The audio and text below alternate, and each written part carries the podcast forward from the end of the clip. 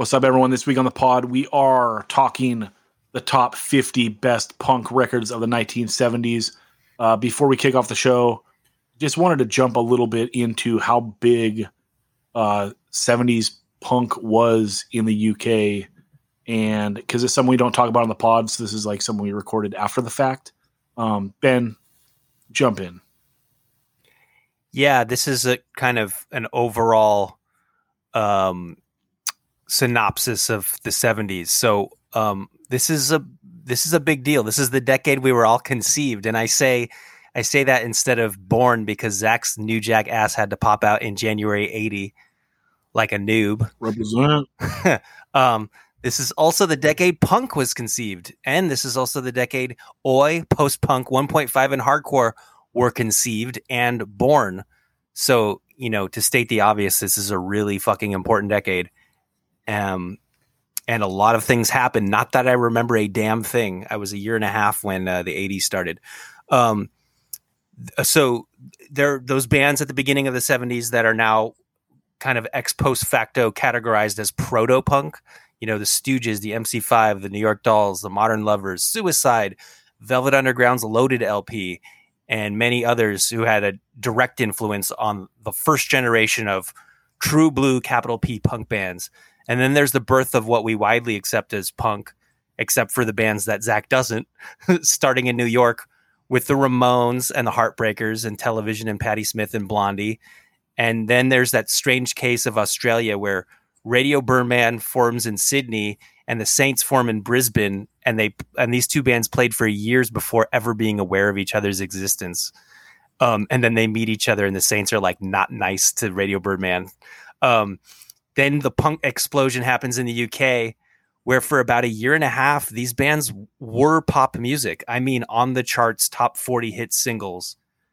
But that didn't make it safe. You know, it's not like, uh, you know, this is like their version of like, I don't know, something like Mariah Carey. This is like really uh, contentious music Two of the four Sex Pistols were knifed on the street by angry mobs because of a song they wrote about the Queen. So take that in for a minute.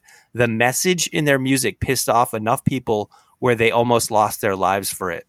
Um, there's there were shop owners that were arrested for selling their album because the word bollocks was considered, you know, profanity. Um, and then they had uh, the Sex Pistols had a number one single that was mysteriously absent from the chart because the record industry hated them that much. So they just put Rod Stewart at the top, even though it was clear and obvious that God Save the Queen sold more records than anything else that week. Um, and they did this all with a sense of humor about them, and that's very important. I think that I think the humor gets lost um, uh, several years down down the road. Um, and as cliche as the spiky colored hair, rip shirts, and leather, and spiky jackets are considered now, think about how the average person dressed in the 1970s. The Sex Pistols look like space aliens compared to, you know, your bell bottom, silk shirted hippie holdover type. And so, um, on top of all that, they just wrote amazing songs and they showed the rest of the world that you can do whatever you want and you don't need permission for anything. And I've been listening to them a lot lately. And there's this great line in the song EMI just before the bridge where Johnny Rotten says, We are ruled by none. And then he goes, Ever, ever, ever. And it's like, to this day, that's so inspiring to me. The, just the idea that, you know, you, no one can push you around or, or, or uh, have control over your life. And then somewhere starting around the end of 77, Punk's head and its heart separated. So if art school types and bricklayers could agree on the pistols as common ground the year before, they were now carving their own paths. There was the intellectual post punk sounds of like Magazine, PIL, Joy Division, Ultravox, Siouxsie and the Banshees. And then on the other end of the spectrum, you have Sham 69 and the Cockney Rejects in the UK establishing working class centric oi music. And then uh, the North American phenomenon of 1.5 being born during that brief period uh, between 77 and 79 when uh, Danger House Records from Los Angeles was putting out, you know, all-time classic singles by the Avengers, X, Dils, and the Weirdos. So you have hyper aggressive bands from this, in between generation like DOA, the Canadian Subhumans, Dead Kennedys, Black Flag, Rhino 39 and F Word, and the consumers like pushing music into a different direction that eventually evolves into hardcore. And then you have the middle class skipping that step entirely and going straight into million mile an hour music, but also with a strangely arty edge. So all of this, every single thing I just mentioned, happens before January 1st, 1980. So, you know, here's to true rebellion, like the kid in school who feels isolated and alienated and feel feels like they don't belong, discovering never mind the bollocks and feeling like they aren't alone in this world because you know there are other freaks and rejects just like them and uh, I guess that's that's my love letter to uh, the 1970s punk rock world. Um, we're a happy family, as the Ramones would say. Ben, can you give an example of like how big it was, other than just the Sex Pistols, like of bands charting? Yeah, I looked. Uh, I didn't do a deep deep dive, but the Clash, for example, had seven top top 40 singles in the 1970s alone um, so that's a pretty big deal. Like that's something to hang your hang your hat on. Um, I I didn't dive into you know bands like the Vibrators. There was an all. I don't I don't know the term they used. It wasn't alternative, but something analogous to an alternative rock chart, and that was completely full of punk music. But as far as like the mainstream, you know, well they call it official charts in the UK. They would they would call it the Billboard Hot 100 here. Um, you did see punk and new wave and post punk stuff popping up on there, especially in the 77 78 range. Okay, Dan, you want to elaborate on any of this before we kick off the pod? Yeah. Um, so even bands like the Rezillos and stuff like that were crashing into the top 30 at least. So bands that are poppy but yet super punk, Buzzcocks, all of these bands, Damned, were hitting top 30, top 20, some of them top 10, um, which is incredible. And then the thing I would say, uh,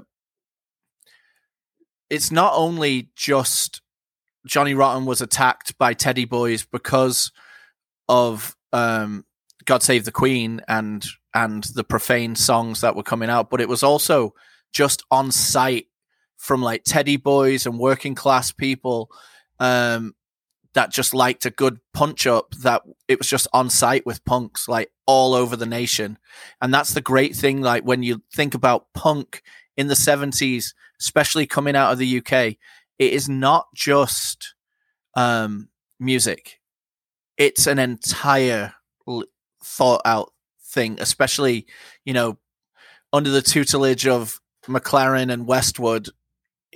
They're, you know, they're rebelling through art. They're rebelling through the layouts. They're rebelling through the word choices. They are rebelling through the way you dress, especially.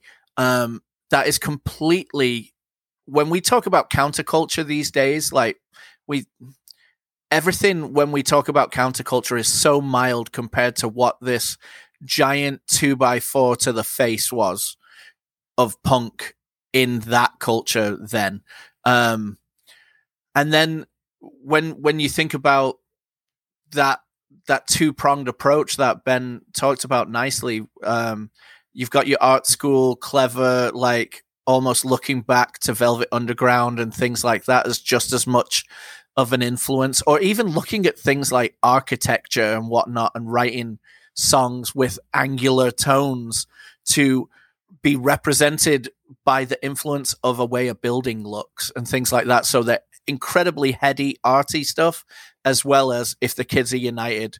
And uh, just the one thing that punk brought uh, to the UK and to America is a a defiant um, initial because you know obviously the National Front start plugging their way into certain oi music, but initially, what punks did is they unified with uh, skinheads, ska people, and uh, original rastas, and it was deeply anti-racist uh, to start, and that gets you know when you look back at the entire thing, you maybe don't see that, but in the seventies, it was defiant and anti-racist and fantastic for that. So, I mean, I'm so glad we're talking all this stuff because I I love all of this. You know, this is you know, Zach, you talk about it too. It's some of the best some of the best things that have ever graced this earth along with oxygen and grass and uh, a soccer ball. Yeah, and Dan talking about the anti-racism, we got to always say, circling back to original principles of this podcast, no such thing as too many anti-racist songs, no such thing as too many unity songs. This stuff is great. Check out the playlist on 185milessouth.com because this thing bangs. I've listened to this so many times since we uh, put this all together. And uh, let's get on with the pod. 185milessouth.com. Smash that Patreon button.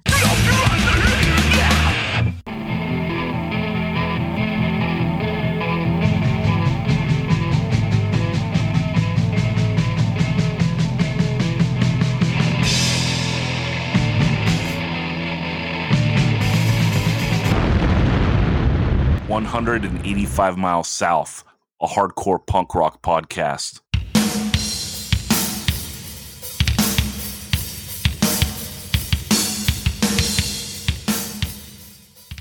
I'm taking it back to the old school because I'm an old fool. I'm taking it back to the old school because I'm an old fool. Yo, what's up, motherfuckers? Old school. Old School Spotlight. What's up, everyone? This week on the pod, we are going way, way back.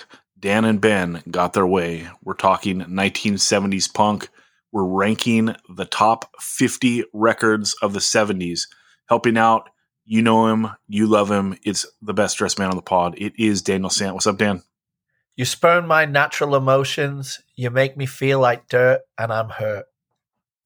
Also helping out, it is Ben Merlis, aka Ben Edge, aka Bedge. What's up, Ben? Anarchy in the UK. What's going on? All right. so, because the 70s is mostly 76 to 79, we cut this list in half. We didn't do the top 100, we did the top 50. I think that's fair. And uh, the rules are the same as the other ones. You guys can go check out the list. It is on the website. Jesus. Are you being served? Hold on. Let me uh fuck, that's gonna fuck up someone's ears. I might need to edit that out. Um okay, anyway. Are you free? oh my god. Anyway, so everyone can go to the website 185 miles south at gmail.com, click that top 100 link and check out the uh the list. Also, if you want to send in a list, 185 miles south at gmail.com, I will put it on the website.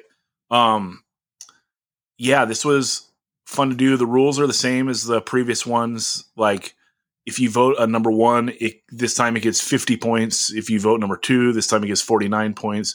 If you vote as something number 50, it gets one point. Then we combined our three lists, our three individual lists, and there are bonus points assigned for consensus. So if two people voted on something, it got an extra 10 points. If three people voted on something, it got an extra 15 points. So consensus matters and it's pretty sick. Let's jump into the full list, or we'll jump into the top 20. But I just want to say it's pretty interesting that at least number one through 15, all three of us voted on it. So that's pretty cool. I'm happy with the list overall. Let's go to Ben for uh let's do this countdown. You can do number 20 through number 11, Ben. Uh, number 20, Avengers, Avengers 12 inch EP. Number 19, Heartbreakers, LAMF LP. Number 18, Undertones, self titled LP. Number 17, Wire, Pink Flag LP. Number 16, The Only Ones, Another Girl, Another Planet single. Number 15, Menace, GLC single. Number 14, The Stooges Raw Power LP. actually Iggy and the Stooges. Uh, number 13, Dead Boys, Young, Loud, and Snotty LP. Number 12, Sham 69, Tell Us the Truth LP. And number 11, Stiff Little Fingers, Inflammable Material LP. Dan, give us the top 10. All right, coming in at number 10, Germs, The Circle LP. Number 9, Buzzcocks, Singles Going Steady. Number 8, The Jam, In the City LP. Number 6, The Clash, London Calling, Double LP. Number 7, oh, that's right. Uh, 6 and 7 are transposed on this list for some reason. Yeah, so I-. I don't know who who is who, which which got ranked where. But next, No, well, we can get into it, but it's because they tied, and then we'll talk Oh, about why I ranked it. So it is uh Weirdos seven, Clash six. okay. So weirdos, we got the Neutron Bomb EP coming in at six point five. Number five, Black Flag, Nervous Breakdown. Number four, Sex Pistols, Never Mind the Bollocks. Here's the Sex Pistols. Number three, Misfits, Bullet EP. Number two, The Damned Machine Gun Etiquette LP. And coming in at number one, Ramones, self titled LP, 1976. Hey ho. Yeah, looking at this list overall, again, I'm I'm really happy with it. I think that it came out better than I thought, but I think that when when you're talking about older music, there is more consensus. It makes sense. All our top stuff was was kind of similar. Um, there's a couple things on this top 20 that I had never heard before. I had never heard the undertones, and I'd never heard the only ones. I really liked the only ones record. Um, I thought it was great. The undertones I did not like at all. It was a little too bubblegummy for me. But you guys both ranked it really high, so that's cool. Um, Dan, looking at the overall list, do you have any takeaways? Yeah, I th- I think this is, you know, absolutely incredible. Um, I think I would love to have anything in this top twenty, like just playing. If someone said, "Hey, I'm throwing this on," I'd be like, "Fuck yeah!" Do you know what I mean? Like on all of it. Um, I'm I'm a little bummed. Pink Flag by Wire is down in I not in the top ten, but you know, that's where the consensus works for you or against you, you know? Yeah, I agree. Like that might be a little low ranked. If that's my fault. I didn't I didn't use it. I, I don't particularly enjoy that album. Um, I don't know if it's something that is going to click one day, but yeah, I've I've tried several times because it's like kind of canon for '70s punk for a lot of people, and I've just never really enjoyed it. I also think that maybe the GLC uh, EP is is a little high compared to some of the stuff that comes after it, like some great classic LPs. But I mean, that's a banger song, so yeah, I don't know. Um, the top ten, I feel really good about. Ben, you had picked, I think, a different Buzzcocks album and maybe a different Jam album. You're still happy with the ones that are on here, though, right? Yeah, I mean, singles going steady. It's kind of like cheating, but we've been cheating this entire time because we're doing Pushead rules, and he picked like you know the first four EP, uh, seven inches by uh, you know on Dischord was one of his picks. So it's sort of like, or, the minor threat twelve inch, which is combining two seven inches of theirs. So it's like if singles going steady counts, which it does, I suppose, because we've been do- going by those rules the whole time. It's the best Buzzcocks record. I mean, it's it's like it's all the uh, singles post spiral scratch pre many parts. I think so. It's like seventy seven to seventy nine era Buzzcocks singles. It's like the best songs ever, all on one record. So yeah, no problem with that. And what was the other one you, you mentioned? Uh, I believe the Jam. You didn't take in the city. Oh, I I think it was have. me I that must has yeah. it's me, it's me that had both different ones. I had a different Buzzcocks record and a different Jam record. Okay. Yeah. So for the people out there, basically, if all three of us voted for the same band and different records, if two of us had one record and one of us had a different one, the consensus won. So the two record or excuse me, the one with two would go on the list, and it would get the points for that band. Also, if a if a record or band, let's say that uh, the Stooges, someone did uh, Raw Power, and and I picked the other one, the the second record. Um, if those were both on the list, there's just two of them. Whoever ranked the record higher or the band higher, we took that record. So anyway, and that was a that was a interesting one to me too that you guys chose Raw Power. You know, yeah, like you really think that's like the best uh Stooges record? Hell yeah. Mm. Fuck no, Funhouse is better than it, dude. Well, You know? the, the thing about the st- the Raw Power album is the mix is very trebly and shitty, and then they redid it in the late '90s, and it has more low end, and that is the version I prefer. And then they went back and they're like, "Here's the original version, the way you remember it from the '70s," and they reissued the what I think of as the tinny, trebly, shitty mix of the album. So if you had only ever heard that trebly version of the album, I would not blame you for ranking any of their other records higher. I gotta I say, Raw, Power, just on the strength of Search and Destroy, that song is just unfuckwithable. yeah, I mean, I'm not saying it's a not a good record by any means. It's just I think Funhouse bangs. You know, I don't really like the first LP that much, but it doesn't matter because that's '60s. But uh, Yeah. 60 yeah, I just I thought that was kind of interesting. Um, that's really it. Like the the top twenty is kind of uncontroversial. I think it's cool. The Ramones came out number one. Um, you know, Sex Pistols, the other big big record you would think of from the seventies, comes in at number four, and actually there was a three way tie for number three. So Misfits, Bullet, Sex Pistols, never mind the Bollocks, and then Black Flag Nervous Breakdown all ended up with 143 points. And I don't know if I have my notes. Oh, yeah, here it is. Oh, and actually, the Weirdos was tied as well. So there was a four way tie for number three. So here's what I did the the highest picked records, the Sex Pistols and the Misfits records, both had a number one vote from one of us. Um, so it's a duel between the Sex Pistols and the Misfits for number one. Black Flag and the Weirdos are going to have to fight for number three and four. Um, but the Misfits are the alphabetical winner, and they're the better band, and their country won the Revolutionary War. So the Misfits get number three, and the Sex Pistols get number four. And The then Misfits for get a minus five just so that they would end on 138 points.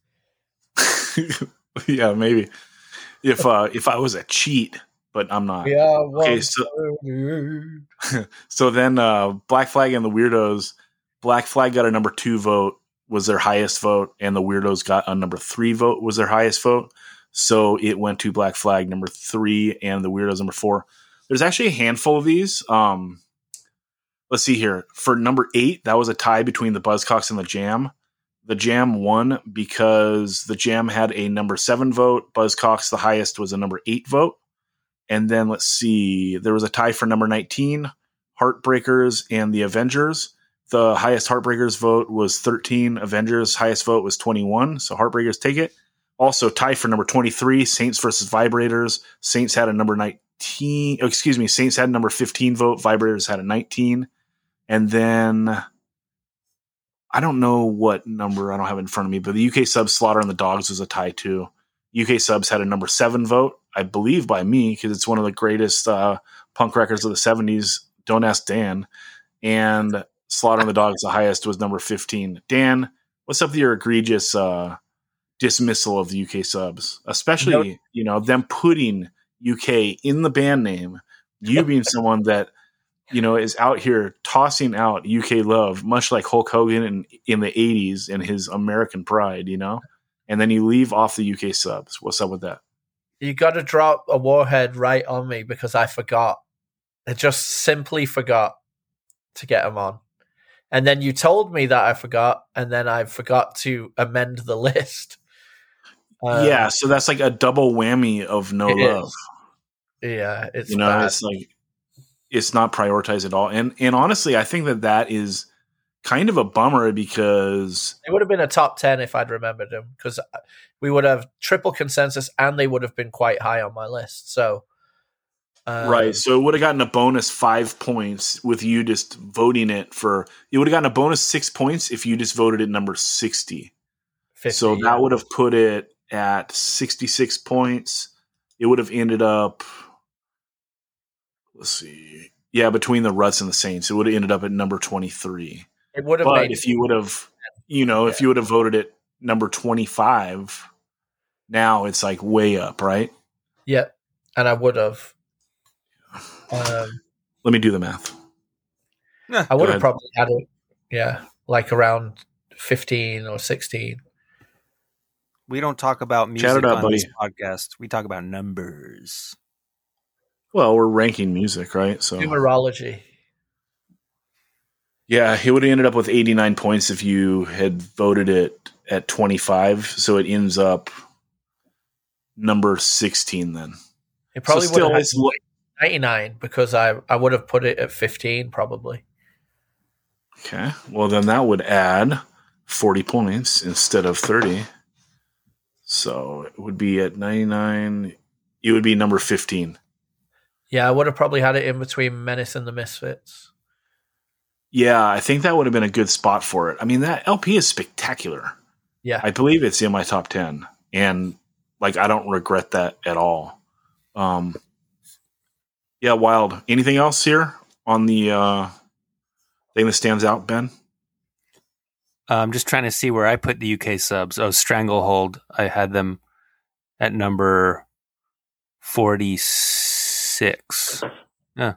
Anyway, um, there was on one the final thing that. list. What were you gonna say?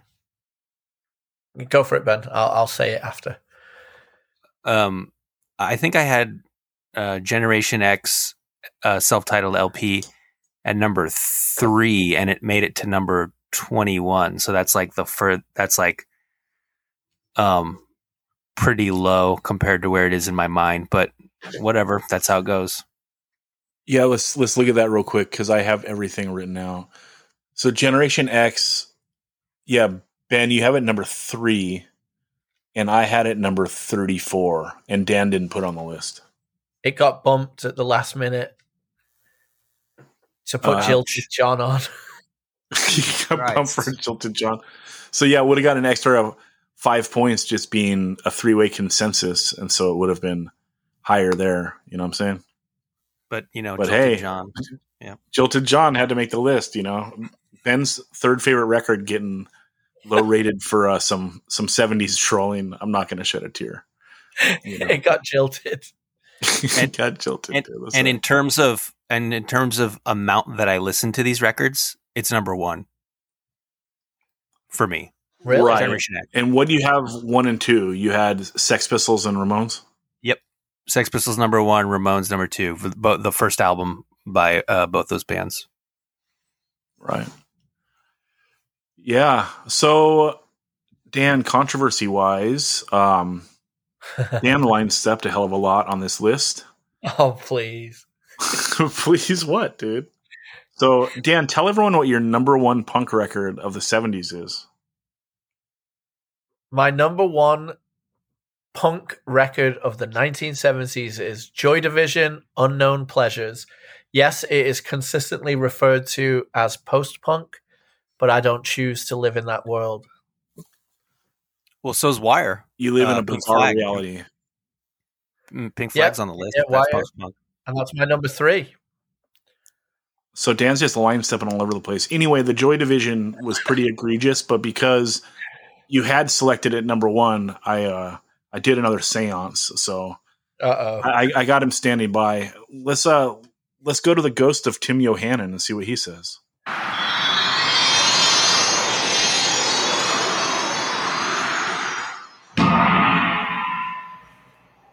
I, the ghost of Tim Yohannan, deem this record not punk. There you have it. So uh, Ben voted on the Joy Division seven inch and Ideal for Living. and so that made the list. And Dan, I did give uh, "Ideal for Living" your consensus votes. Yeah, but you didn't give it the 50 points. Well, it was given the 50 points, but then it was given a negative 50 unpunk penalty. That's called So- a penalty. Yeah, a penalty. I, di- I didn't have that uh, button that button queued up. But uh, so what was the other one you were discussing? Pink flag. You didn't know if that uh, applied or not. No, I'm. I know it applies. I'm just well- saying people r- will refer to that as post punk, but I mean, you can say a lot of things in 1979 would be post punk. You know, Well, I think we should just go to the authority again. Tim, what's your uh, what's your take on this? spit it out a little faster. Tim.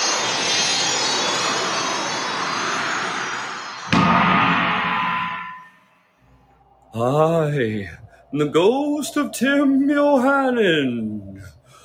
I will allow it. All Thank you, well, Pink, pink, pink flag stays. So Well, Um, I gotta say, um, am I the only one who voted for that record then? I think I did. for what? Joy. Division? Pink Flag. Oh no, you and Ben both did. Okay. It Does ends it- up uh, here. Let me pull it up. I have them at I have them at twenty four. okay. There you go. Let me let me ask you both this. Are is there anything on the final list that you don't know what it is? Obviously, Zach, you listen to the only ones and you listen to undertones. That Yeah, I didn't know either of those. Let me see. Oh, Modern Lovers. I didn't know that. Uh, enjoyed it immensely. And that's it. Yeah, those are the three. How about you, Dan? I don't know Rhino 39. Oh, We so talked about them. They were on Beach Boulevard, right? No, they're not. Yeah, I They're- know. Oh, they were on a split. They, they were Rick L. Rick. When did we talk about that? No, Dan? they're not Rick L. Rick either. But but they have a they're seven inches on um Danger House. They're one of the That's right. coveted Danger House uh, singles. Um, they're from Long Beach, 1979. Um, very. I'm going to use that that word that everyone loves. 1.5. Um, I- Everyone like- loves it. Oh yeah, I mean, people who know what's up. It like vocals are very laid back, guitars very clean, but like a million miles an hour music. So it's just this weird kind of like midpoint between like what what is this band trying to do and like no one's really doing that. So a really cool sounding band. What's the uh, any others, Dan? Um, no, I, I'm familiar with everybody else that's on the everyone on the final 50. You know, it's a spectacular record that I don't hear talked about a lot, but doing this process, I listened to it a million times. Is that three way split? The eyes, the controllers, the skulls. Um, Yeah. It got mentioned a little bit in our weirdos interview, just because who is it, Ben? The skulls. They have like the first neutron bomb song. What do they try to claim? Or is that the controllers? No, it's controllers, controllers. Yeah. They're like, we got the original neutron bomb. What's up? you know, but this seven inch is spectacular. Like all those songs are so good.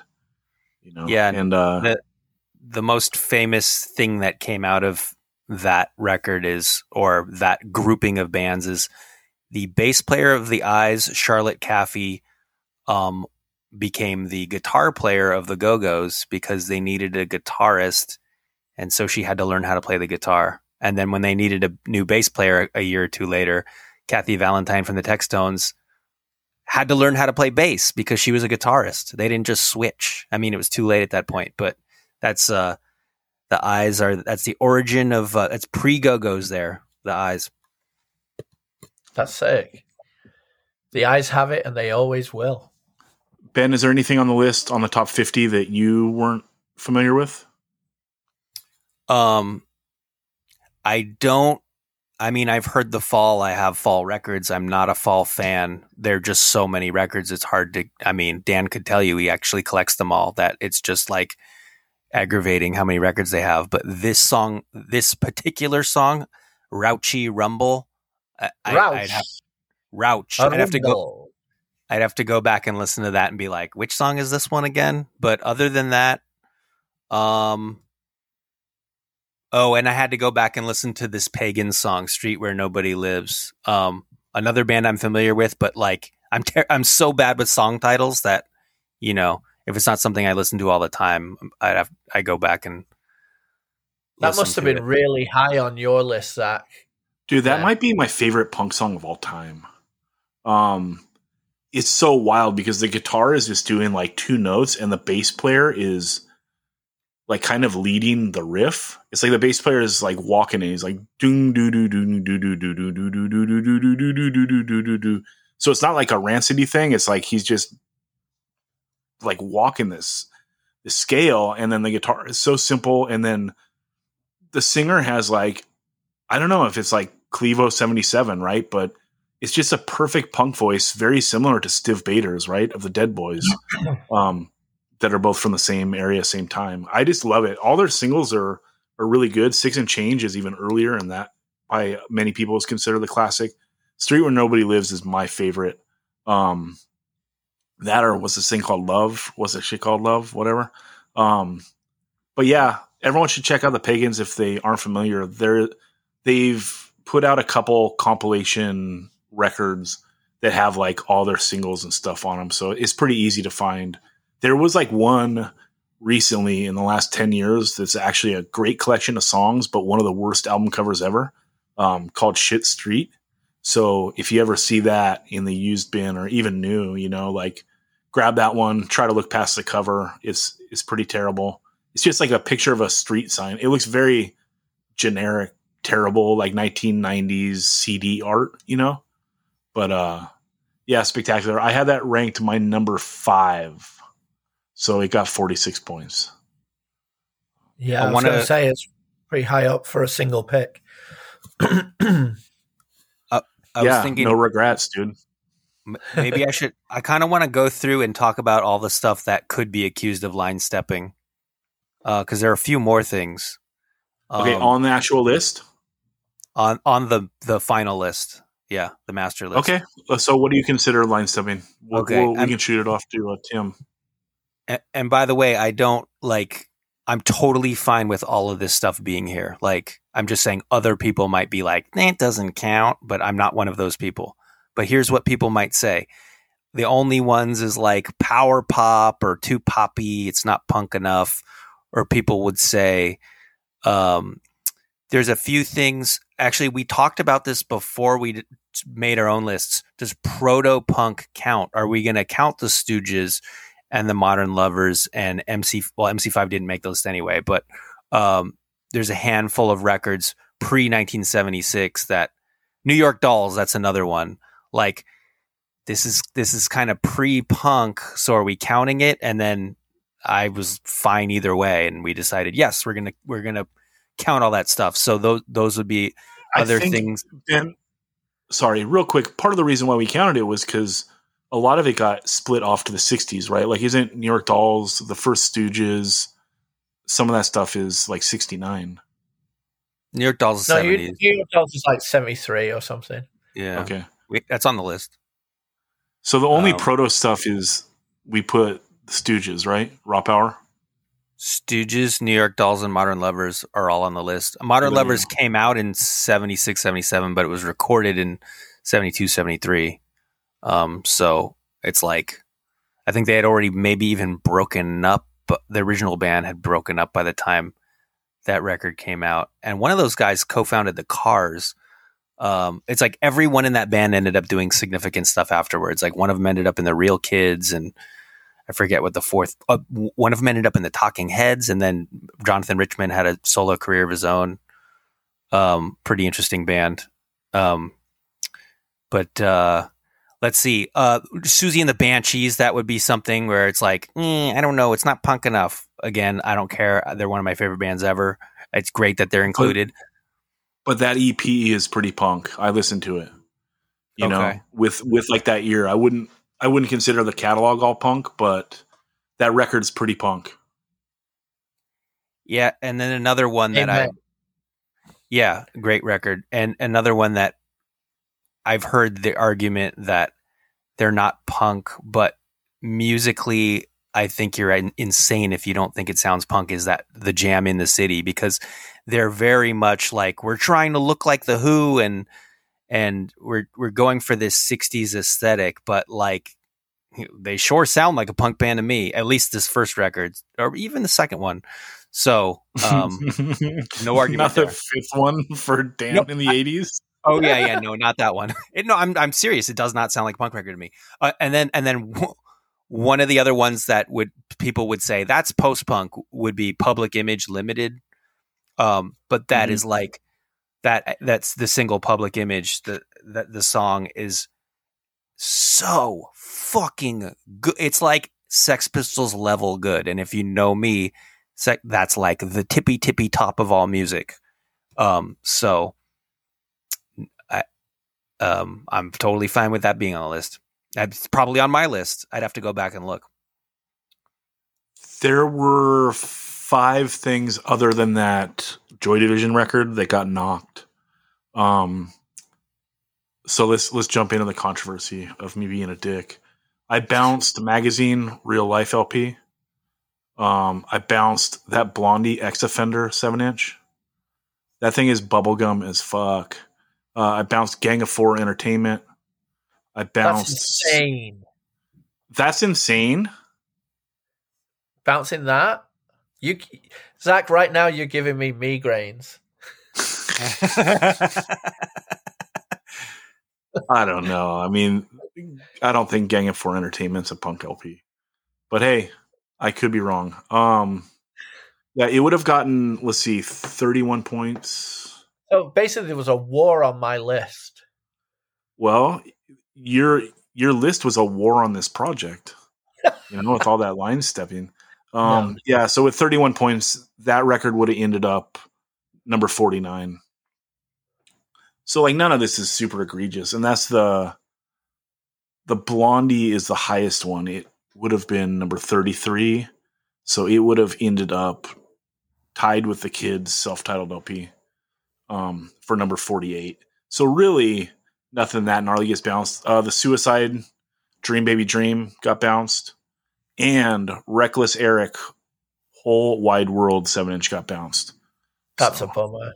yeah. So That's a six. bummer. Here's an irony about um, Suicide. They're they're the first band, I believe, who self-identified as punk rock. Like they would write it on their flyers in like 1971, punk rock band. So, but they don't count. What were they identifying guess, as in 1979? They were so over punk by 79 then, huh? No, they're they're the most punk because they opened for the Clash in Glasgow, and someone threw a fucking axe at them while they played, and they carried on playing, and they were thrown like because obviously the music doesn't line up exactly like the Clash. It's you know, it's got an electronic feel to it. It's got you know, it's key based, not guitar based. And This is a great argument for them, Dan. hey, it's punk as fuck. They were playing all those places and taking on the punks. That's as punk as it gets. So, yeah, that's that. We wrap it up. 31 minutes. Ben, let's go No, to you no. for a, a breakdown of, of the regions and so forth. Well, I have a. uh, Before we do that, I ha- have a little thing to bring up. So this is 1970s, right? There are four records on here, and arguably one could be argued as the beginning of it. But there are four records on here that are um, hardcore. You know, uh, we've Which got? Misfits Bullet, Black Flag Nervous Breakdown, and then we've got um, Dead Kennedys California Über Alles at number 41. And then we've got arguably the song that potentially births hardcore, Middle Class, Out of Vogue, 1978, number 46 on this list. Yeah, that's a good Uh, point. yeah. And also, we should say so, a, a fun fact of the list Middle Class is the lowest ranked record that all of us voted for. So, let's see here. It ended up number 46 it got the consensus of 15 points, but yeah, it got voted number 42 by Ben, number 47 by Dan, and number 45 by your boy. So Well, yeah, some, averaged out, with the bonus points, it got bumped up a little bit. I want to 46. address I want to address that though because a lot of this a lot of that those th- those records you mentioned get rec- retconned as hardcore because of records those same bands did later on. In other words, the Misfits do Earth AD in 83. It's a hardcore record is if if they had never done that or you had never heard that and you listened to Bullet, would you really think of it as a hardcore record like Hollywood Babylon? You know what I mean? Same thing with No, Dead, I would same goes for the Dead Kennedy, same goes for Black Flag. The song Bullet is definitely hardcore, and same as the s- same same as the song both California Über Alles and uh, Nervous Breakdown. They're all hardcore. They're all mid tempo or mid tempo up tempo, so like it could break either way, right? Which is sort Like, of there's why no straight did- up. yeah it's it's There- why i did the whole 1.5 thing because this is like because these, this argument will never end until there's a category that falls into the middle Yeah, there's no like fast beat on any of that stuff except for out of vogue, you know, and that's kind of like the the line of when a band is a hardcore band, you know. I don't know. I think I think it's uh, bullshit that Reckless Eric got bounced. well, cry about it. I, I will. I'm I'm here for it. Keep going. What? Make your argument for reckless Eric. It. I mean, it's it's very lo-fi, you know, but it it can't be. What would you describe it as other than punk? Like, um, when it you know it kicks in and it's. I don't know. I, I've always just known it as I, I suppose new wave. I guess I suppose I don't know. I've always known it as a as a stellar emotional punk single. I mean, I would describe it as something that should be ranked lower than the UK subs. poor but, reckless eric Hey, just me, dude. Hey, if it ain't stiff, it ain't worth a fuck. Yeah. So our number 50 is the Deadbeats Kill the Hippies. That must be Ben's because I'm looking at the, the ones with one point, right? Jilted Yeah. John, self titled 7 inch 78. And then mine was Raxola, self titled. And that's a good seg- segue because Raxola is definitely a, a mainland Euro band. I think they, I don't know, I'll have to look up where they're from. But I love that record. Um, although I guess I ranked it at 50. But hey, top 50 is respectable. You know what I mean? Seriously. I mean, Ben, let's I- Oh, go ahead, Dan. Sorry. I just found this one so hard to condense to 50. You know, like Generation X is 51 on mine, and, you know, Elvis Kel- Costello and the Attractions Armed Forces, Pork Dukes. Um, yeah, there's a lot missing, and, you know, we could really have done a 100, but it would have got a bit watered down near the end. Yeah, because the the reason why we did 50 and we've done, been able to do 100 and the other ones is I really like when the list has consensus. And I don't mean to beat that word into everyone's head too much, but it's nice when we agree on things, right? And the bottom numbers, like let's say on the other list when we did 100, everything that's like from, you know, 75 to 100 is basically all our solo picks, right? And that's just kind of strange, especially for the 90s when we had four people voting with pops added to this group. You know what I mean? Like if someone's ranking something relative, you know, midway on their list and they're the only person, I don't know if that should be making like a top 100 list for like a consensus. So this is really good. Um, the first record, let's see, from number one through number 15, we all voted for that record or band at least, right? And every single record is consensus until, or every single band is consensus until my Pagans pick, which came in at number 36. So number one through 35 had at least two people voting for that band. Um, the next one that had no consensus would be The Fall, coming in at number 40. The next one would be Radio Birdman, Radios Appear, coming in at 43. And the last one would be PIL, coming in at 45. Oh no, and then like the then X-Ray Spex, the kids, and Fear, all with uh, just one vote. What? No one else voted X Ray Specs? Mm. Dude, it's all right if you like saxophones. oh, it beat fear. Yeah. True. How's that? Take that, fear. Even though they're from New York. the sax punk record beat fear. True. Oh, that's funny. Okay, Ben, let's do a, a regional breakdown. Yeah, I do this. I've done this for the '80s list and the '90s list. So, um, for um, I'm keeping the uh, categories the same. East Coast, we have five records. West Coast, 14, 14 records. This is the first time the West Coast beats the East Coast. In in all the other lists, the East Coast had the most out of anything. Um, and then Midwest slash Texas, I, nothing from Texas, but the Midwest, three uh, records. So that means the United States combined has 22 uh, records on our 70s list.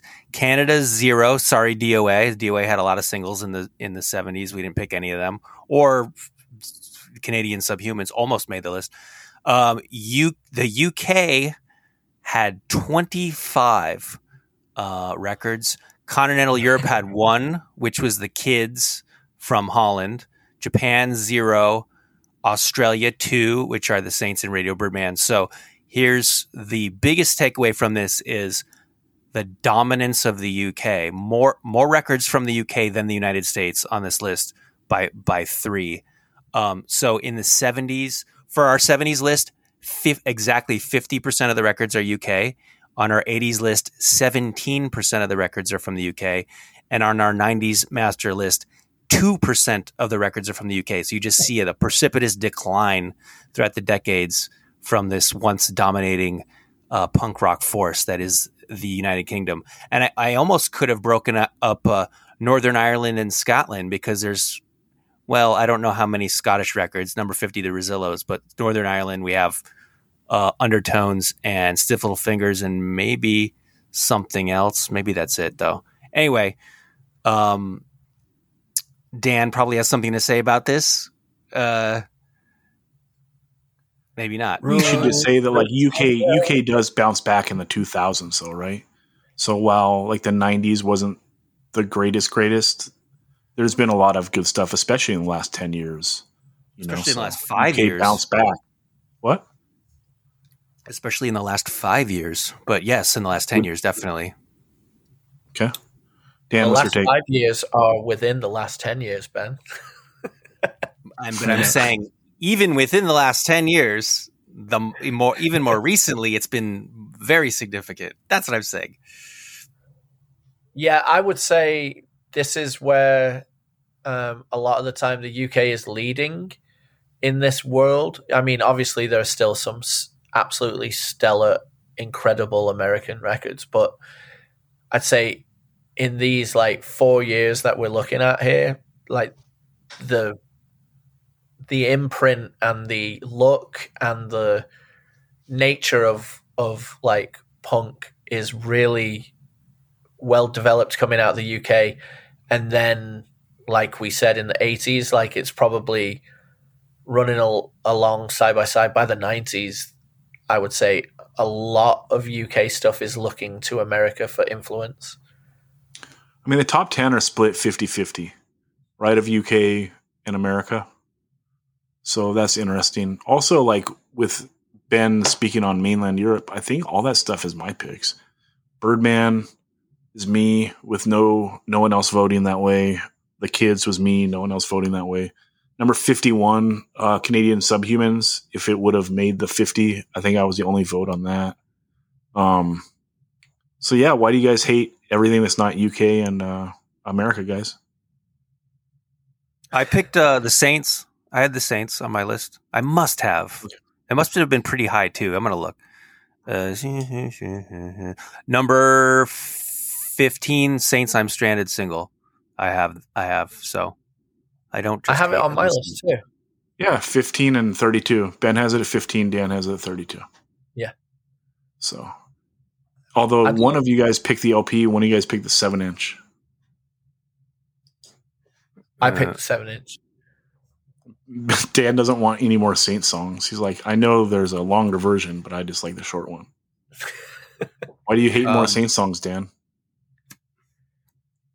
Well, I think they fucked up. They should have called themselves the Saints, and then they would have been really great.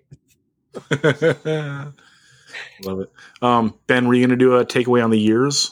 Yeah, yeah. So I do this for every decade as well. Um, number of records per year in, in our list. So here we go. This one's pretty interesting. Um, 1970, zero. 1971, zero. 1972, zero. 1973, two. 1974, zero. 1975, zero. 1976, two. 1977, eight. 1978, 20. 1979, 18. And I think, and uh, like I said before, the Modern Lovers, uh, that record came out in 77, but it was recorded in 72 or 3. So the interesting thing here is that people think of 1977 as like the peak year for punk, uh, for this era of punk. We have seven, or if you want to count eight records from that year. And then more than double that the next year, which just proves that the year I was born, 1978, is the superior year.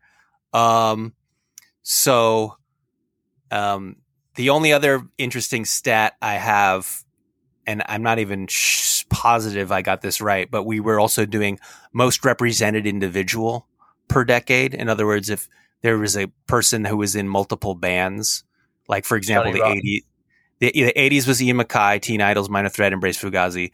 The 90s was Walter Schreifels, Youth of Today, Quicksand, Civ, Moondog. The 70s, I guess it is Johnny Rotten because Sex Pistols, PIL. I can't think of anyone else who's on the list twice or more than twice.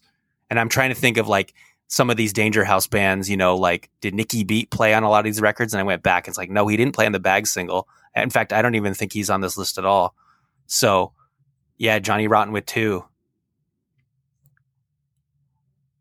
How Yeah. about that? All right. Well, any other uh, takeaways from the 70s, guys? You guys wanted to do this so bad. In fact, you guys have been needling me all the time for we got to talk the 70s more. Well, here's the entire decade, and we got 45 minutes, and we're like, well, that's that. Well, it's only 50 songs, right? So it's half what we would talk about on a another one. Also, But you I have all got- these bands. You can talk about any band you want right now, Dan, on the list. Yeah. okay, I will. I I will talk a few things. I just got libeled by saying that I didn't like anything other than UK or USA, but I think I have a Belgian and two Australians on my list.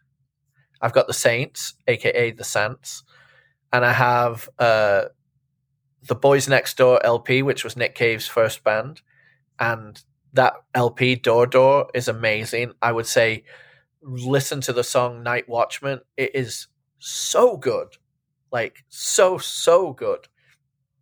Um and my Belgian pick was Plastic Bertrand Ça Plan Moi. Ugh, Ça Plan Moi. You know, classic punk song covered by many after. Um also known as Jet Boy Jet Girl by others using the same music. Um, I'm really bummed about the Joy Division slighting because I think I don't know of a record that has affected me more than Unknown Pleasures has. I Doesn't mean, make it punk. okay, well, um, the one thing I'd, I'd love to say is that what's really cool about, even though this kind of becomes a much stronger thing in the 80s, but there is like early street punk slash oi coming to the fore in like 79. You've got Angelic Upstarts, Teenage Warning LP. You've got um, you've got um, Sham sixty nine. Tell us the truth, nineteen seventy eight. You've got the Cock Sparrer self titled LP seventy eight, which is a, a little bit more rock and roll, but it's still got that lad from the streets vibe. You've got Menace GLC, Slaughter and the Dogs, Do It Dog Style, representing Manchester. You've got um, what else was there that is in that category because it, I find that interesting of the the groundswell of this like starting out but then exploding in the early 80s. Cockney Rejects. Did you say that? Oh yeah. I'm not a fool. Yeah, the Cockney Rejects. I'm not a fool. Uh, seven inch, so good. Dude, how Um, about the stiff little fingers? They get they get shouted out by the greatest oi band of all time, the Dropkick Murphys. there you go.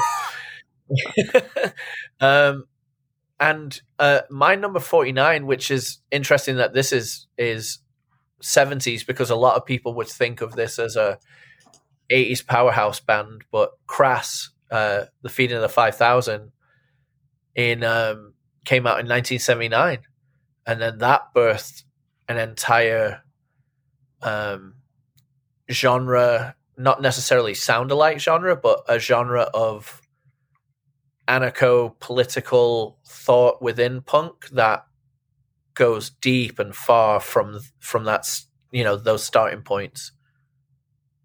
Yeah, peace punk. I think right? a low, I think a low ranked record on here is the Dead Boys LP. I think it's top ten for sure. Neither of you guys even have it top twenty five.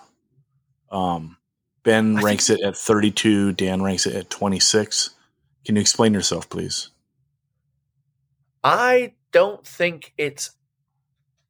I think the highs are so high that they outshine a lot of the rest of the stuff for me. There's no That would- clunkers. It's so short. That would be my explanation. if I No, there's clunkers. I, I was listening to that record the other day. And by the way, Crass has lots of records that came out in the 70s. I'm looking at their discography. Feeding of the 5000 came out in 78, Stations of the Crass double LP 79, and then they have Reality Asylum Shaved Women single from 79 and okay, they have three records from the 70s. That's a lot. Um, okay, so let's go back to Dead Boys and let's talk talk Dead Boys because I was listening to Young Loud and Snotty the other day. Let's duel.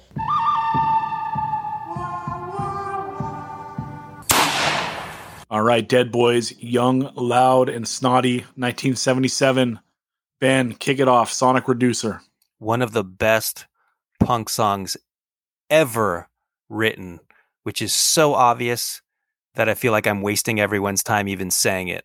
Essentially, a rewrite of Iggy and the Stooges' Search and Destroy, but different enough where it doesn't feel stale. This is the Dead Boys song. Awesome flange effect on the drums, ripping solo, mean palm muted down picking, and lyrics about building a bomb. I hope not, unless it's a neutron bomb. Um, then I'll be 10 feet tall and you'll be nothing at all. 11 out of 10.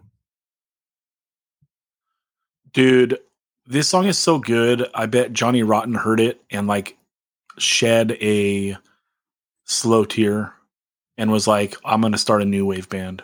You know, this song is so perfect for punk and everyone knows it. But if you haven't, you're in for a surprise. You know, it's like once in a while you come across someone that's like, oh, no, man, never seen Shawshank Redemption. And it's like, dude, I wish I was you. I wish I could watch that movie for the first time again, you know? And this song is just absolutely perfect. Can't step to it. All right, Ben, all this and more. Sick intro with 60s style hand claps over a strange Tom Heavy beat. Dead Boys say the name of their own band so much in their lyrics that they should be considered an honorary rap group. This is essentially a love song, a punk rock power ballad without being corny. That is no small feat. The marshmallow has not fallen off the stick. Great song. Yeah. This thing is it's the first ballad on the record, but it's so sleazy. And no one does I'll, I'll talk on the next one about my opinion on their ballads, but this is just perfect. Again, first song, like Ben said, 11 out of 10. This is a 10 out of 10. Um, absolute classic. Ben, What Love Is, song number three. Second best song on the album after Sonic Reducer. Sick drum fills and doubled vocals with those breaks. I want you to know what love is. It doesn't really get any more rockin' than this. This is a perfect punk rock and roll song. Yeah, this is just a straight up rocker and and perfect and so in line with like that late 70s Clevo sound. Um this sounds like the Pagans also or the Pagans sound like this. Um, and this style is why I love the Dead Boys so much and why I love the Pagans so much. It's just again perfect. They're three for three on this record so far. Ben, uh, song number four, not anymore. Whatever all this and more had is lacking in this song. It's slow, it drags, it's not working. Stiv is so fragile and vulnerable here. He is building an emotional wall around himself, but I see I still see the scarred the scarred and scared little boy inside. Dude, I completely disagree.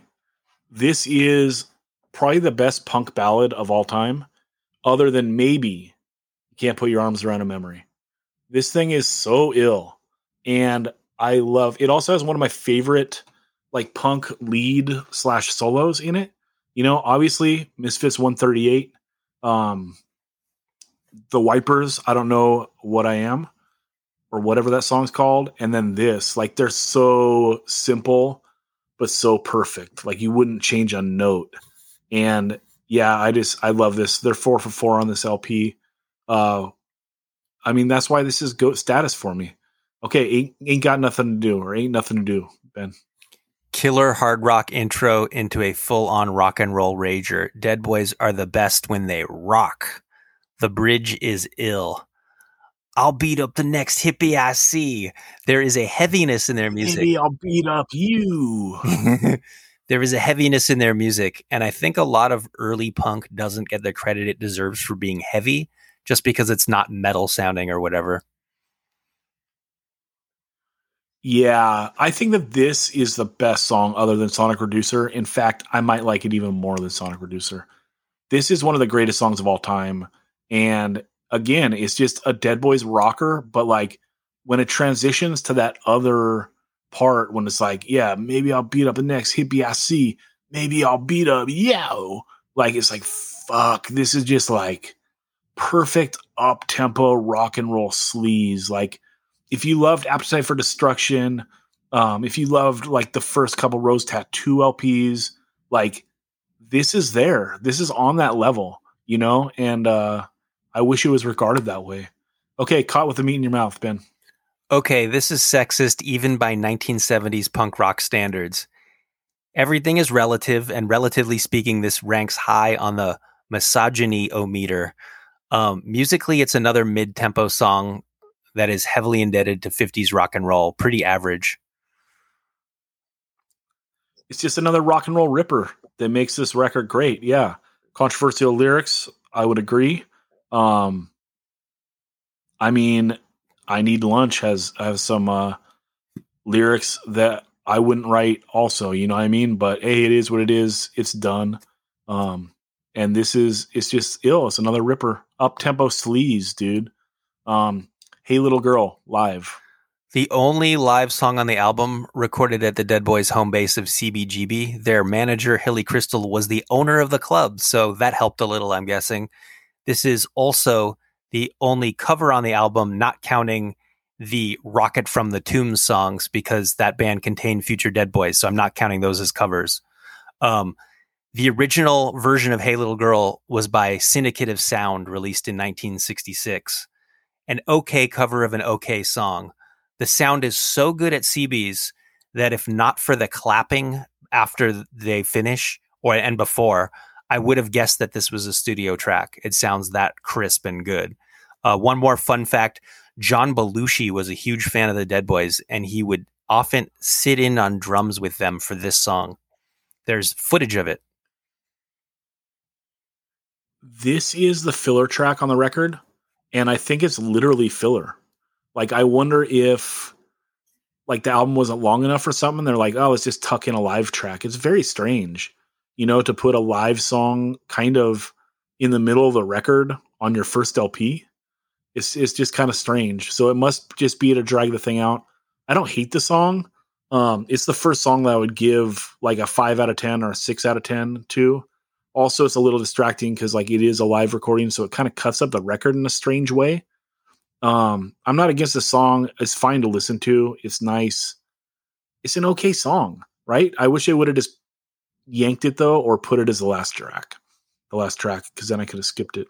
So uh yeah, next one. I need lunch, Ben. Well, you you want the last track to be a banger too, right? Because that's the the the last impression that you have of a record. Anyway, um, I don't know because like we came up in like the the CD era when like there's so much like bonus stuff put on CDs that like I don't always. Yeah, you're right. You want the last track to be banging, but I'm also like okay with that's where it ends. Everything after that is kind of like a bonus. right. Okay, I need lunch. More misogyny. Stiv really sounds like he's trying to convey attitude on this one. Try hard vocals over another average song that drags. It should be noted that this album was produced by a woman, uh, Genya Ravan. I'm probably saying her name incorrectly. Very rare in those days for there to be a female record producer. She is also a Holocaust survivor, so she escaped untold horrors in Europe to produce Stiv Bators' singing about threatening to punch women.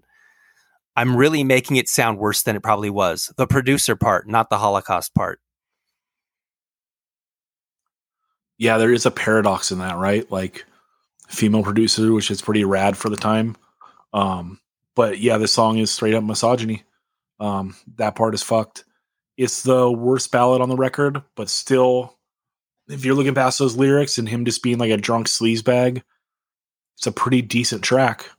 Um, okay, high tension wire. Slow, Skipper. This song is so forgettable um, and doesn't even have sexist lyrics to stick in your head. Oh, wait, yeah, it kind of does, but it's still forgettable.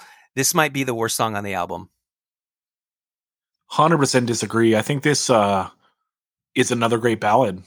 And like thinking about this LP, I don't know, like this has always been like one of my go-to albums that I just play. And I guess I never really thought about it. It is like front loaded. But maybe the reason why it's so easy to listen to just over and over is the whole thing and not as like tracks is because like there's actually slow songs on here I like, which is very strange. I think this song is exceptional. I think it is better than I Need Lunch. It's probably the third best rec- or ballad on the record, and I can't think of another punk record where I'm like, oh, there's three or four ballads on that record that I like. It's pretty insane. Um, okay, Down in Flames. Redemption. End on a high note. Go out in a in a fall, ball of fire. Dead boy, dead boy running scared. Pure rock action. Their friend Ronald Binder cut a great pro wrestling promo in the middle of this song too. And he also used to dress like a wrestler. I should know more about him and who he is. He introduces the band the same way on their excellent live DVD, which came out, I think, in the early 2000s. Uh, it's them playing live at CBGB in like 1977, and they play every song a little bit faster, which is incredible. But yeah, this song rules. Yeah, it's a great way to end the record because they end with a rocker and then it just totally falls apart. You know, it's a it's an ill way to end. Um, yeah, so I guess instead of hoping that uh, "Hey Little Girl" is the last track, I wish it was just straight plucked. It would be. This LP is just awesome. I think it's it's low rated on the list because I think it's a top ten punk record, and that's that. and Snotty. I just got to pull up the track list because I suck at song titles. Sonic Reducer, fucking incredible. One of the best punk songs ever. You're crazy if you don't think so. What Love Is, so fucking good. But then they do like, um, they cover Hey Little Girl by the Syndicate of Sound, and it's like, okay, cool. You like oldies. I do too. Um, I Need Lunch, like, eh, n- not the best song in the world. High tension There's wires. two great kinda ballads. There's two great ballads on the record though, and like that's pretty ill for '77. It's very like, you know, Oh, you they- want they- they ballads do, like, now? the- yeah, if it's punk, super punk, dude. But yeah, and ain't nothing to do is like a rocker rocker, you know. So I don't know. It's got like bangers. It's got a couple of, like pretty sick like sleazeball ballads. You know, like I don't think uh did Johnny Thunders didn't make the list, did it? Uh, Heartbreakers LAMF at number Oh yeah, yeah, yeah. Yes, 19. right. But like the you can't put your heart around a memory. That that Oh, fucking Yeah. can't put your arms Trying around a Thunder memory. solo. That Yeah, song. so alone. That didn't make it. No. Right, Oh, right, just- right.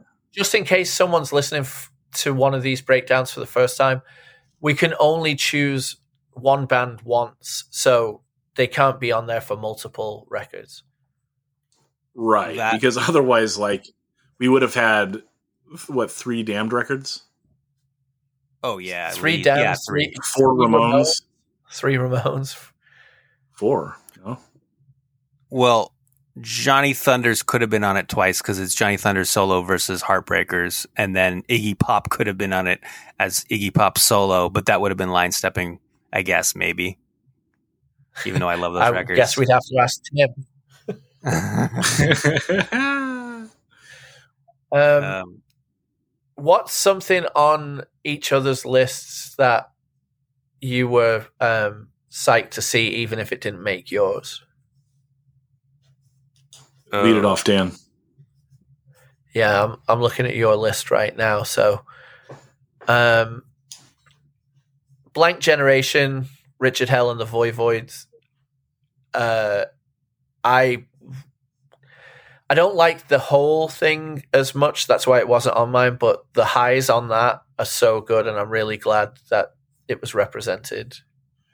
On your That's a record where, like, that's Ben's Dead Boys argument. That's got such high highs and such low lows. yeah, Yeah. definitely.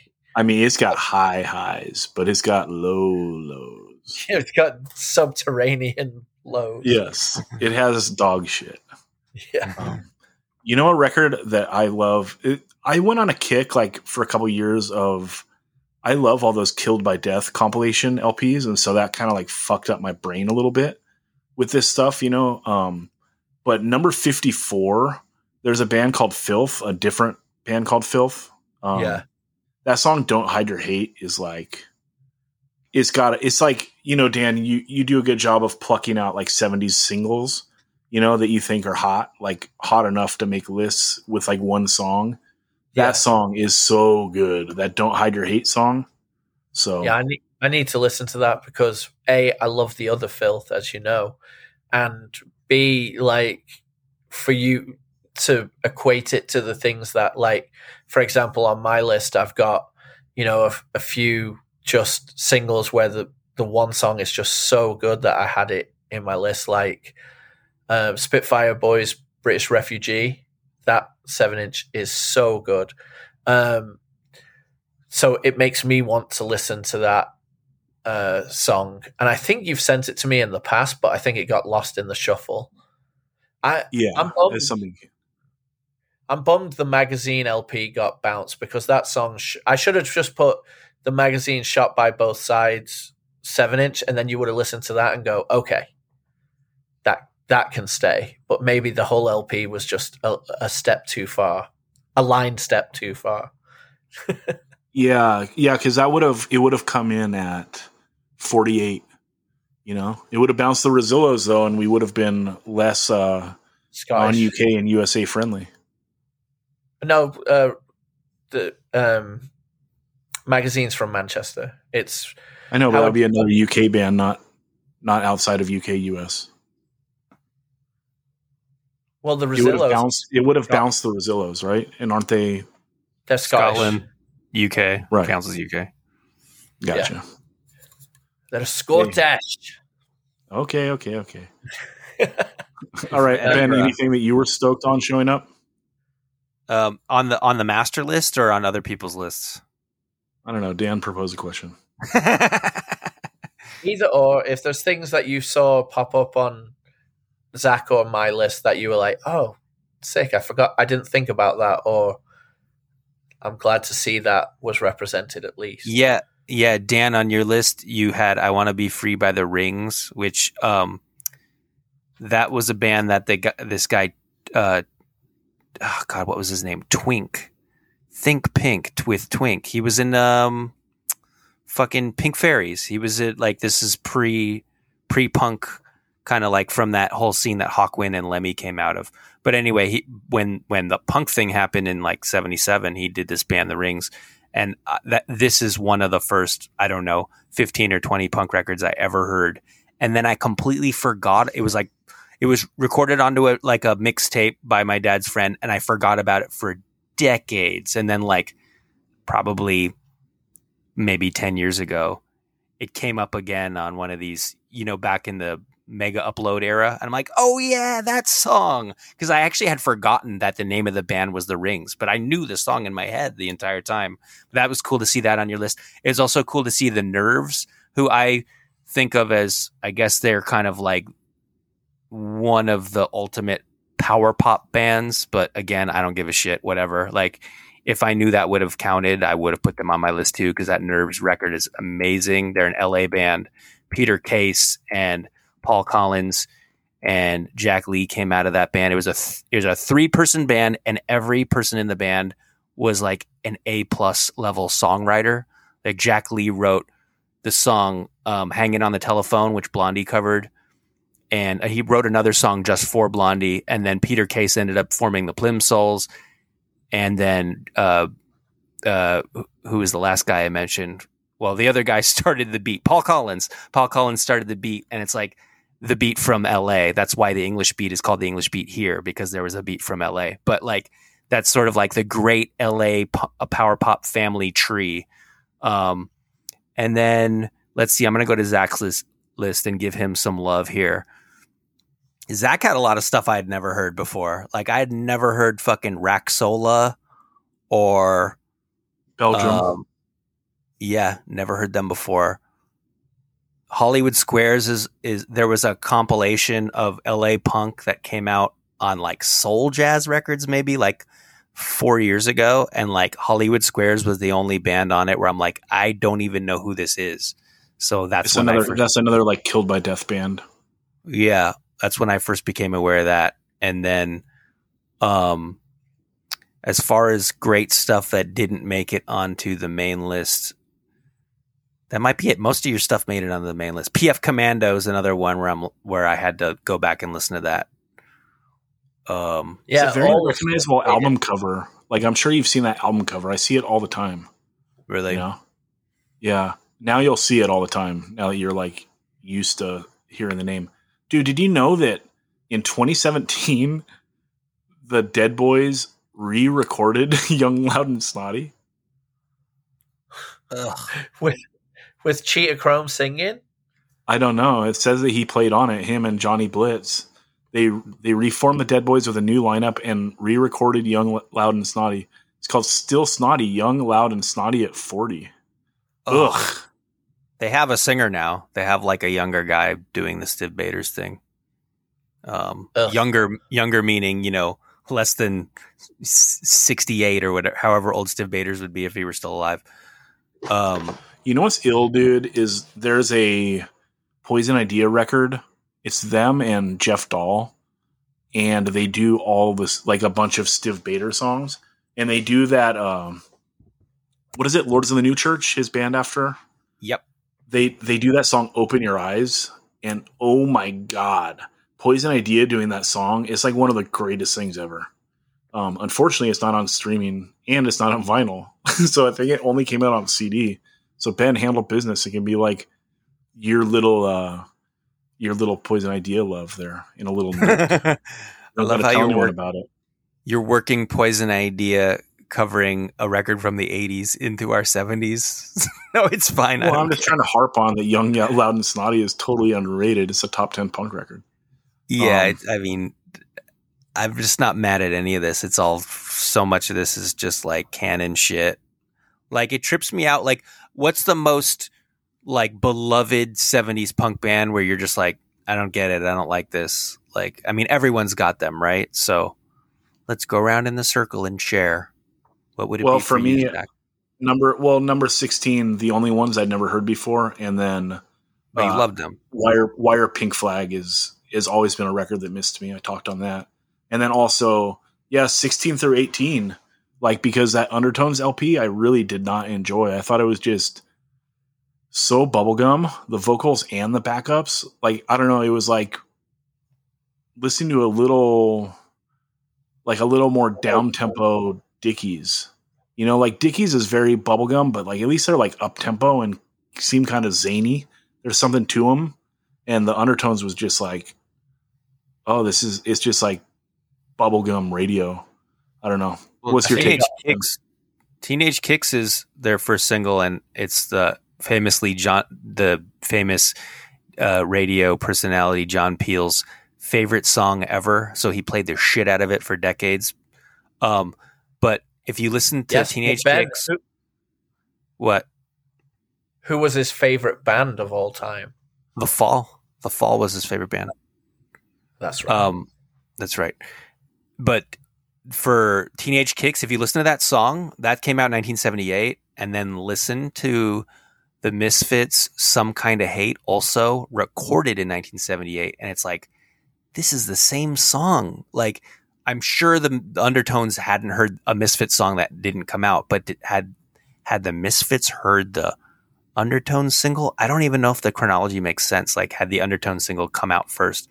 But it's the same fucking song. It's crazy. Well, both those bands, Misfits, early Misfits, and Undertones, have to be influenced by the same bands, right? Like fifties, Oh yeah, yeah, like absolutely. rock and roll. But but here's the thing: both songs go dun dun dun dun dun dun dun dun dun dun dun dun. dun. I guess I guess that is kind of almost like You're talking about three of the most popular chords in the world. That's like that's like Every fifties jam. yeah, that's like you know complaining about like the T formation. Like every single, you know, like all of Blink's hits are like the same chords, right? And it's also like the same chord as "With or Without You," and uh, you know everything is that. The T formation, dude. Shout out, Right. Tom DeLonge. Here- So two other songs that that made our master list that are the same are uh, the only ones another girl another planet and the vibrators whips and furs they both go do do do do do do do do do do do do do so i think both from the same year as well May, uh, uh, uh, vibrators maybe a little earlier maybe not though Okay, let's wrap up. Um, first of all, just because not everyone goes to the website, you guys should. It's fun to to look at these lists. We have the master list up. Then you can click through that, see our individual lists. Then you can click through that, and it's all the the listeners that have submitted their list. So much respect to all the listeners that have submitted their list, putting their money where their mouth is. You know what I mean? Um, let's each go through and just say our top five, right? because I think that's interesting for the people that aren't going to make it to the website. Um, ben, you want to go ahead and say your top five first? Okay, my top five are number five, uh, Black Flag Nervous Breakdown. Number four, The Clash London Calling, double LP. Number three, Generation X, self titled LP. Number two, The Ramones, self titled LP. And number one, Sex Pistols, Never Mind the Bollocks. Here's the Sex Pistols, which I've been listening to a lot lately and reading a lot of books about the Sex Pistols, and they're pro- maybe the most fascinating band ever that I can think of. Them and the Germs, probably. Um, th- that's my list. Shout out to Ben for not trolling this decade. Dan, your top five. Number five, Sex Pistols, Never Mind the Bollocks. Number four, The Damned, Machine Gun Etiquette. Number three, Wire, Pink Flag. Number two, The Clash, London Calling. And number one, The Pride of Manchester, Joy Division, Unknown Pleasures. All right. Let's see. My number five is The Pagan Street Where Nobody Lives EP. Number four, Dead Boys, Young, Loud, and Snotty. Number three, The Weirdos, We Got the Neutron Bomb. Number two, Black Flag, Nervous Breakdown EP. And number one, you know, the greatest punk record of the 70s. It's Misfits, The Bullet EP. Good God, melt your face. You know what I mean? Like, I can I listen to a lot of this stuff. Like let's let's listen to like Generation X, right? It's a good record. It sounds nice. I like to have it on. But like compare that to Bullet and it's like holy fuck, Bullet is so much gnarlier, you know? But like yeah, it maintains melody. Um it's just wild to me. It's like it's almost different worlds. Like they are bodying Generation X and a bunch of this other stuff. Although Generation X makes my list, um, I'm not egregious like Dan. Generation X comes in at number 34, right where it should. Um, also, just want to say for the 70s and the 80s, I think the band that got boned the hardest was the Wipers. Um, because Dan and I both thought that their first LP was 79. Um, I put their third LP on my 80s list, but I think I had it at like in the mid 30s or 40s. And then Ben and Dan both didn't have the weirdos, or excuse me, the wipers on their list at all. Um, and then we found out like their first LP was 1980 after we'd put the list out. So in the 70s, I put their seven inch Better Off Dead in at 36, but you know, part of that was like, um, yeah, just like guilt of not having them on the 80s list. You know, I do enjoy the seven inch, but as far as their spectacular material, it's the the 80s. So maybe I high ranked that seven inch a little bit for the 70s, but I don't know. Just a spectacular band that I feel bad didn't make the list. Dan, is there anything like that that stands out to you? Yeah, I think that with the wipers, like the fact that we thought the first LP was 70s, so it was left off the 80s because it would have ranked really, it would have been a triple consensus high in the 80s, you know? Um, Ben, would you have voted for that in the 80s? Did I vote for it in the 80s? I guess I didn't.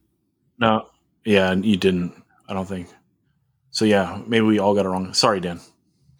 Yeah, no, I, I just thought that's the thing. What I would urge is the listeners to go to the website and look at all three of our individual 50s because there's going to be a few things on there that you definitely haven't heard of. Um, I'm not being like a I'm not trying to big ourselves up. It's just there are things on each other's list that we hadn't heard of. Like so there are going to be a few things and you know all you have to do is like cut and paste off there and throw it in YouTube and just check it out, you know, because a lot of these things aren't some of these EPs are not going to be on the um on Spotify or anything like that. So like my highest ranked one that a lot of people might not know is the licks 1970s were made in hong kong. If you haven't heard that like check that out. It's so good. And i know zach's got you know like that filth one or the lewd kill yourself and then ben's got stuff on his list that uh, like i had never heard rhino 39 and that's really high on ben's. Um, so there are things that i'm going to do that same thing with but this is why we do these kind of exercises a because we love just talking about stuff and ranking stuff is really fun and and you know it gives zach a chance to cyberbully us. Um but um what i'll say is like the best thing about this stuff because it was all based on pushead's list which turned so many of us onto records we never would have checked out without this this is kind of why we love doing this too because you know, there's a chance that, you know, like for example, on Ben's list, randoms A, B, C, D, let's get rid of New York. I don't know that, so I will be checking that out. Um, I I I think doing this is so fun, and I hope, you know, maybe 10 to 15 people who listen to this pod a lot will dive into some of these songs that they haven't heard and and really find something that they love. I think it's much more than that, Dan. But okay. Um, any other No, final thoughts? Okay, we go to Ben for final thoughts. oh, I, I thought you said Ben final thoughts, so I shut the fuck up. No, he's, he's any more final thoughts. Oh, um, I would just say I love talking music with you two, even if we are being cyberbullied. Dang, getting jabbed again. Okay, Ben, final thoughts. um some of these records it it was it's like close like the damn do you go machine gun etiquette do you do you go damn damn damned have we ever done a head to head with those two records maybe we have it's been we've done so many because we don't talk the '70s that much because we're a Okay. hardcore punk rock podcast. So, like, generally, we talk like the baseline is the '80s, although we dip a little bit into the the '70s, right? But here, a whole episode on the '70s. We could have talked that tonight, Ben, but you guys Okay. didn't. Uh, well that's why i'm bringing it up i'm bringing it up because for, to me like everyone I, I, unanimously agrees that the damned have a sophomore slump album which is music for pleasure but that first album and that third album are so fucking perfect and in and in really in different ways that it's like it's hard to pick which one is better. I think I picked Machine Gun Etiquette maybe because it's just so advanced sounding. It's like so impressive that a band that came from the punk scene where you're supposed to like air air quotes not know how to play made something so like so light years ahead of most like rock bands who do air quotes know how to play. So maybe I maybe I gave that the edge because the da- damn damn damn is like a simple uh, punk record, but very effective. One of the best records ever made by anybody. Um, another band that it's really close between the first and third album is The Clash uh, with the self-titled album and London Calling. I think I gave London Calling the edge because it's um, for the same reason, really, uh, that I gave Machine Gun Etiquette the edge. It's like, oh my god, a, a punk band made this like masterpiece, even though it's not particularly punk sounding. Most of it, it's like it's got the spirit, and it's like kind of like it's just an amazing accomplishment. They're kind of like the best rock band ever. Um, and uh, I'm trying to think of other other records where it's like it could have gone either way for me. I guess we did talk Stooges. I'm going down the list here. Everything else is pretty clear cut for me. I think. Uh, that's my lot. That's what I got. New York Dolls, no contest. The first album's better than the second. Yeah, I think that Stooges. You could make the argument it's a toss up. Those two damned records, completely, very hard to choose. Um, also, I think that like the first handful of Ramones records are a lot closer than people give them credit for. Like I think if you took the second or the third, I would not be upset overtaking the uh, the first one. But Yeah, I agree with that. Yep. But Although, yeah, I like everything. Like looking looking at this list, I feel the best about this compared to the 80s and the uh, the 90s. And we might attempt the 2000s, but god damn, that's dangerous. yeah, because then we're starting to judge each other. You know what I mean? Yeah, but you know, Maybe no runner they- seven inch, dude. Top 25. Um, That's low rank. That's low. Yeah, yeah. Hey, got to get the UK on the list for the 2000s. Um, okay, everyone, check out the the playlist 185milessouth.com. Click that playlist link at the top of the page. Uh, that's an easy way to go through this. A lot of like the more tentpole bands are on there. Um, there's gonna be some stuff missing, and all this stuff is on YouTube. YouTube is a a wild place to listen to music. Personally, I hate it, but it is pretty sick that they have everything. Like the most obscure single, it's on there. So uh, check that out. And yeah, we love talking music. Send your lists 185 miles south at gmail.com if you want us to put your uh, your list on the website. Dan, where can the people find you? Crying in the corner, that, listening to Reckless Eric. Also on Instagram at Southport Instagrammer. Ben, where can the people find you? the people can find me on Instagram at Cold Chillin' Book, and you can also find me on Spotify, Ben Merlis. I have a playlist that I created about a month ago called 1976 Every Punk Record. So I just found every record that is punk or could possibly be construed as punk that came out in 1976. Put them all on a playlist for your enjoyment. Hell yeah. Everyone, get at me 185 miles south at gmail.com. I respond to every email. You can also get at me 185 miles south on Twitter or on Instagram. My personal Instagram is Zach Retaliate on Instagram.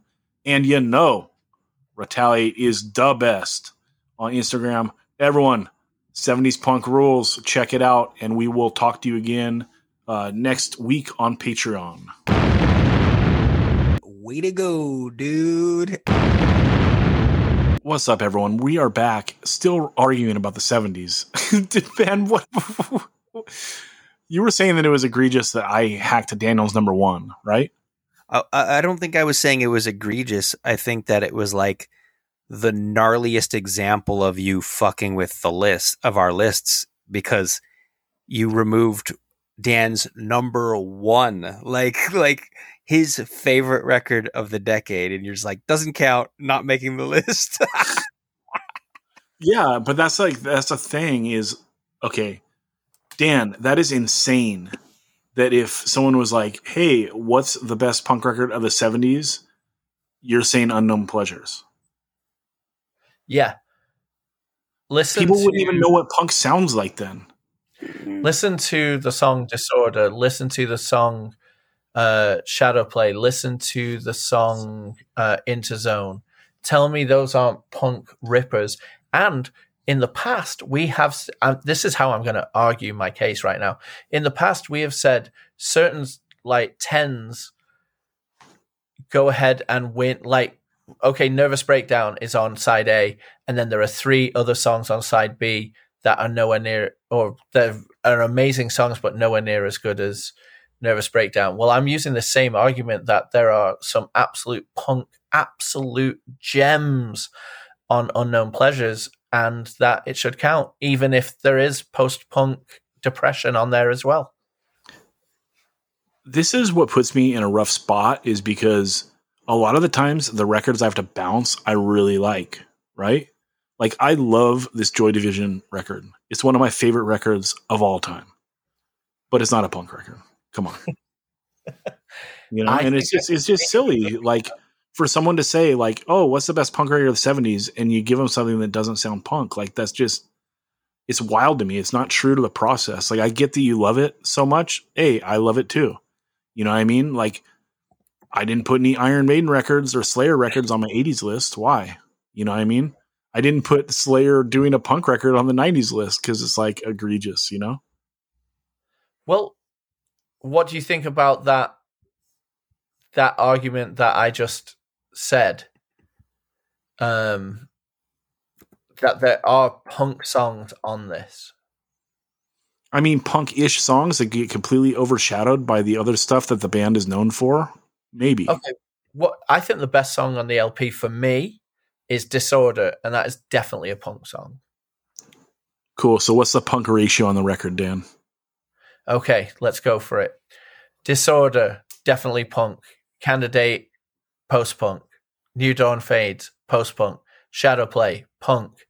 Interzone, punk. Day of the Lords, post punk. Insight, post punk. She's lost control, 1.5.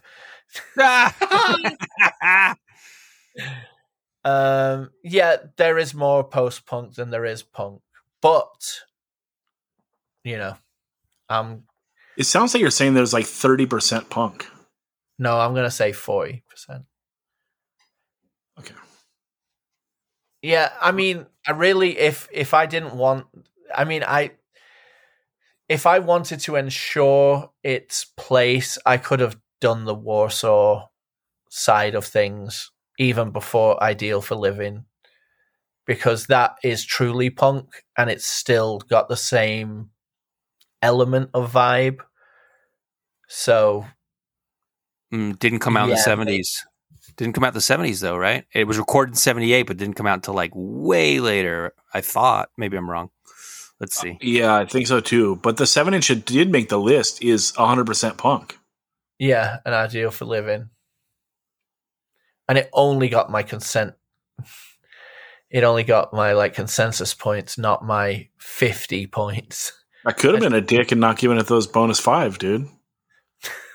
Well, I'm surprised you didn't. 7 inch kicks ass. I, I wanted to be there. I mean, it's in my top 75. Yeah, I mean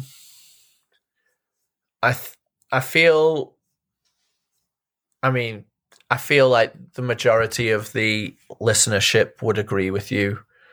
Um I, I don't think they would agree with your full blown fascist dictatorship of kicking people's things out, but I think they would agree with you pointing it out as being maybe problematic to the to the uh,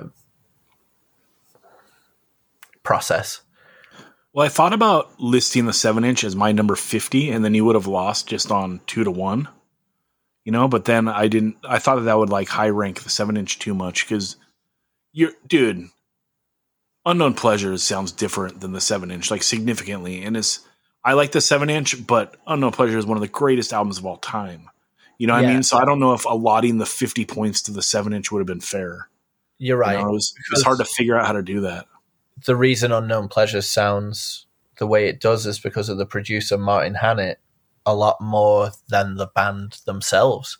And so um, you know, that innovation and that way to see this negative space and each instrument sounding like it's in its own room, uh, coming together to make the soundscape of these songs is a punk move in its own right because you know it's it's doing something in the face of i mean it's innovative but it's also um strongly punk in the in the manner that it's done but it doesn't sound punk like to the typical Only to the elevated ear of Sir Daniel Sant. No no no i mean to the the, the, you the alignment of the typical punk sound is what you I'm saying. common folk out there will never be able to to hear the punkness in it. typical people You know, The band you got to strap it. on your monocle and then look at it, and then you can hear the punk. the, the band hated it. All right. They hated what he did to the to, to them, and and then they went and they made their second album with him too, and they listened to that and they're like, it sounds like fucking Genesis. He made us sound like Genesis, and it's like, why did you use the same guy you hated the first time? It's like fool me They- once, shame on me. Fool me twice. sh- Wait, never mind. I said it No, wrong. they hate they hated it for the first six months, you know, and then they realized why it was legendary. So they went back to him because of that. Like, I I don't think they they hated uh closer. And then Stone Roses made a record with him, and they hated they hated it too, which I like. Well, hell yeah! Just had to bring it back because we started arguing off the air, and I was like, "Eh, let's just hit the record button." Right? I mean, we actually believe this stuff. We're not playing characters on the air. We're actually getting mad like off air. So, hey, shout out to everyone again. Smash that Patreon button. We love you all.